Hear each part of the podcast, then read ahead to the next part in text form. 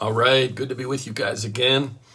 Um, I want to follow up on last week. We were talking about enduring um, authentic happiness, enduring authentic happiness. I got a message that distracted me. That's why I paused.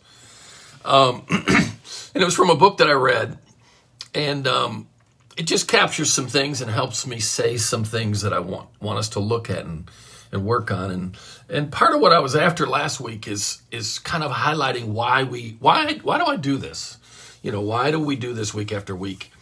Um, because here's the deal, man. Life's short. You get one of them. You don't get any more. And um, I want to live to the fullest. I, what I mean, what do you mean? I want to live to the full.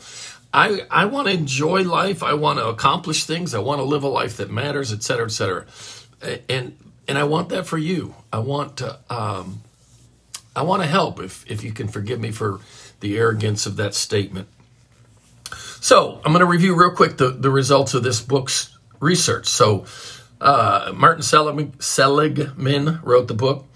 Um, and uh, they they studied happiness. They studied what they call authentic happiness, and and I believe for us we could insert the word joy because what they meant was not not your surface moments, you know, where you laugh at a joke kind of happiness, but they meant authentic. And then they even added the word enduring authentic happiness. Enduring, in other words, states of uh, well-being, uh, joy, peace, etc that that last. They they don't just go and then back down. They they last. Now let's get it out of the way. You're going to have spikes both up and down, but what we want to talk about is how can I maintain a fairly consistent range where uh, that I like, by the way, that that I'm that I'm okay with. So they studied it, and here's what they found. They found three factors Three factors. They boiled it down to th- all the different factors you could think of that would affect your enduring authentic happiness. And they boiled it down to three factors one, two, three. And they gave percentages to each. Factor one was uh, what they called your, your uh, happiness thermostat. And when they say happiness, they mean your emotional range thermostat. In other words, from your family, in your family, you both inherited and learned inherited and learned. If I were speaking to you live, I'd say this, say this after me, inherited and learned. In other words, you you physiologically inherited things and then you also learn things. And what it creates is a range, really important word, a range for emotions, a range for joy, uh, uh, uh, exuberance, risk taking, fear, uh, intimacy. Do I, you know, um, those some of those aren't exactly emotions, but you understand what I mean. That You inherit from your family a range. You know, you know some people that are just ah all the time, and you know some people they're flat, and you get very little. Hmm, I wonder what's going on there. Well, a lot of that is inherited and learned thermostat settings. Now, guess what they found your thermostat setting? How much effect did your thermostat setting have? Well, they came up with 50%, five zero in other words, half. Now, good news, bad news. Well, here's what I think I think whatever your range is, it is. In other words, oh, well, I'm just going to believe God to change it. Well, have at it. But, you know, come back when you're tired. But what I do think you can do is you can you can learn things that help you live at the top of your range.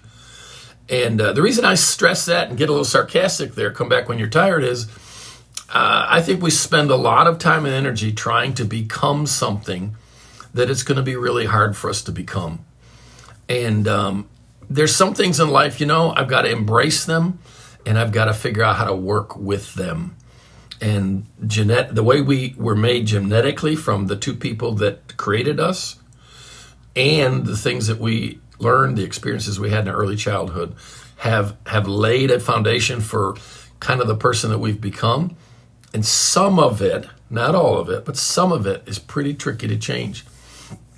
All right, so first one, uh, happiness thermostat. Second one they studied or discovered is life circumstances. Now, most people, if you ask them straight up, they'll tell you, oh, life circumstances are the key to everything. Well, they're not. They studied, um, um, you know, um, people that win the lottery. They studied people that suffer severe loss. In other words, they studied high highs and low lows. And what they found was that after a reasonable period of time, could be three months, six months, a year, two years, whatever. After a reasonable period of time, both groups were kind of back in their range. In other words, what they found was that life circumstances can bump you up or down, but eventually you're going to land back in the range that your your thermostat kind of puts you in. So, happiness thermostat 50%. Guess what life circumstances? 10%, peeps. 10% of your enduring authentic happiness or your enduring authentic emotional states, the, the feelings that you feel on a daily basis, 50% are inherited, learned early in life. 10% are based on uh, the circumstances of your life. You know what? You could almost say that's why I do this right here. Why I do this is to help jar you, shake you. If you're in front of me, I you know slap you a few times. Not really, but what I want to say to you is, your life circumstances, yes, they affect you, and short term they can affect you a lot. But the long term enduring effect of your life circumstances is dependent on how you process them, handle them. And that's going on up here and in here, head and heart. And you can even learn to affect on a day to day basis how the little ripples of life affect you. So, 50% happiness thermostat, 10% life circumstances. If you're a good math person, that's 60%. What does that leave? 40? Guess what they found? Remember, I told you three. Guess what they found the last one was? Things, and again, that sounds vague, things that are under your control that you can learn to change. Hmm. So happiness thermostat, I can I can work to stay in that top range life circumstances, I can't change some circumstances, but I can change how they affect me. And then the third thing is wait a minute, man.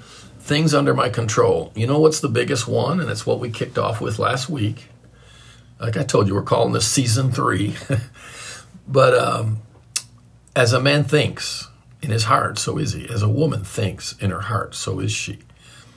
How we think, how we think, how we think, what we think how we think means the, the, the mechanics of uh, how many of you know you can you can be a sloppy thinker or you can be a skilled thinker?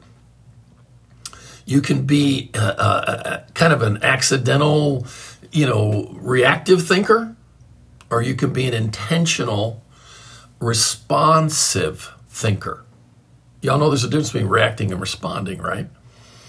So what are we going to be looking at here? We're going to be looking at how to work with that 40%. Here's the deal, guys. If I told you that there's 60% of the way you're created that we're going to maximize the best we can, but we can't directly change it. But there's 40% of your joy, 40% of your peace, 40% of your ability to absorb the shocks of life that we can I mean, pure tea, maximize. I hope you'd be interested. And that's what we're all about. We're all about as you think, so you are, and the intricacies of that. So, what we're going to talk as we go forward, probably what we're going to get, get, get into next week is something that I felt like the Lord challenged me with recently, and that was this thought. If God gave you three wishes, if God gave you three wishes for this year, what would you ask for? If God gave you three wishes this year, what would you ask for? And what we're going to talk about is how that creates an important point of uh, focus, if you will, in your heart and mind. All right? We're going to get into that later. And uh, love you guys, and I hope you're getting something out of this, man. I'm so proud that you guys keep keep hanging around. I'm honored by just your hanging in there with me. All right, share this stuff with your friends, and uh, man, let's let's get inside each other's heads and make it better. Let's let's clean up each other's heads. How about that? All right, later, man. Love you guys.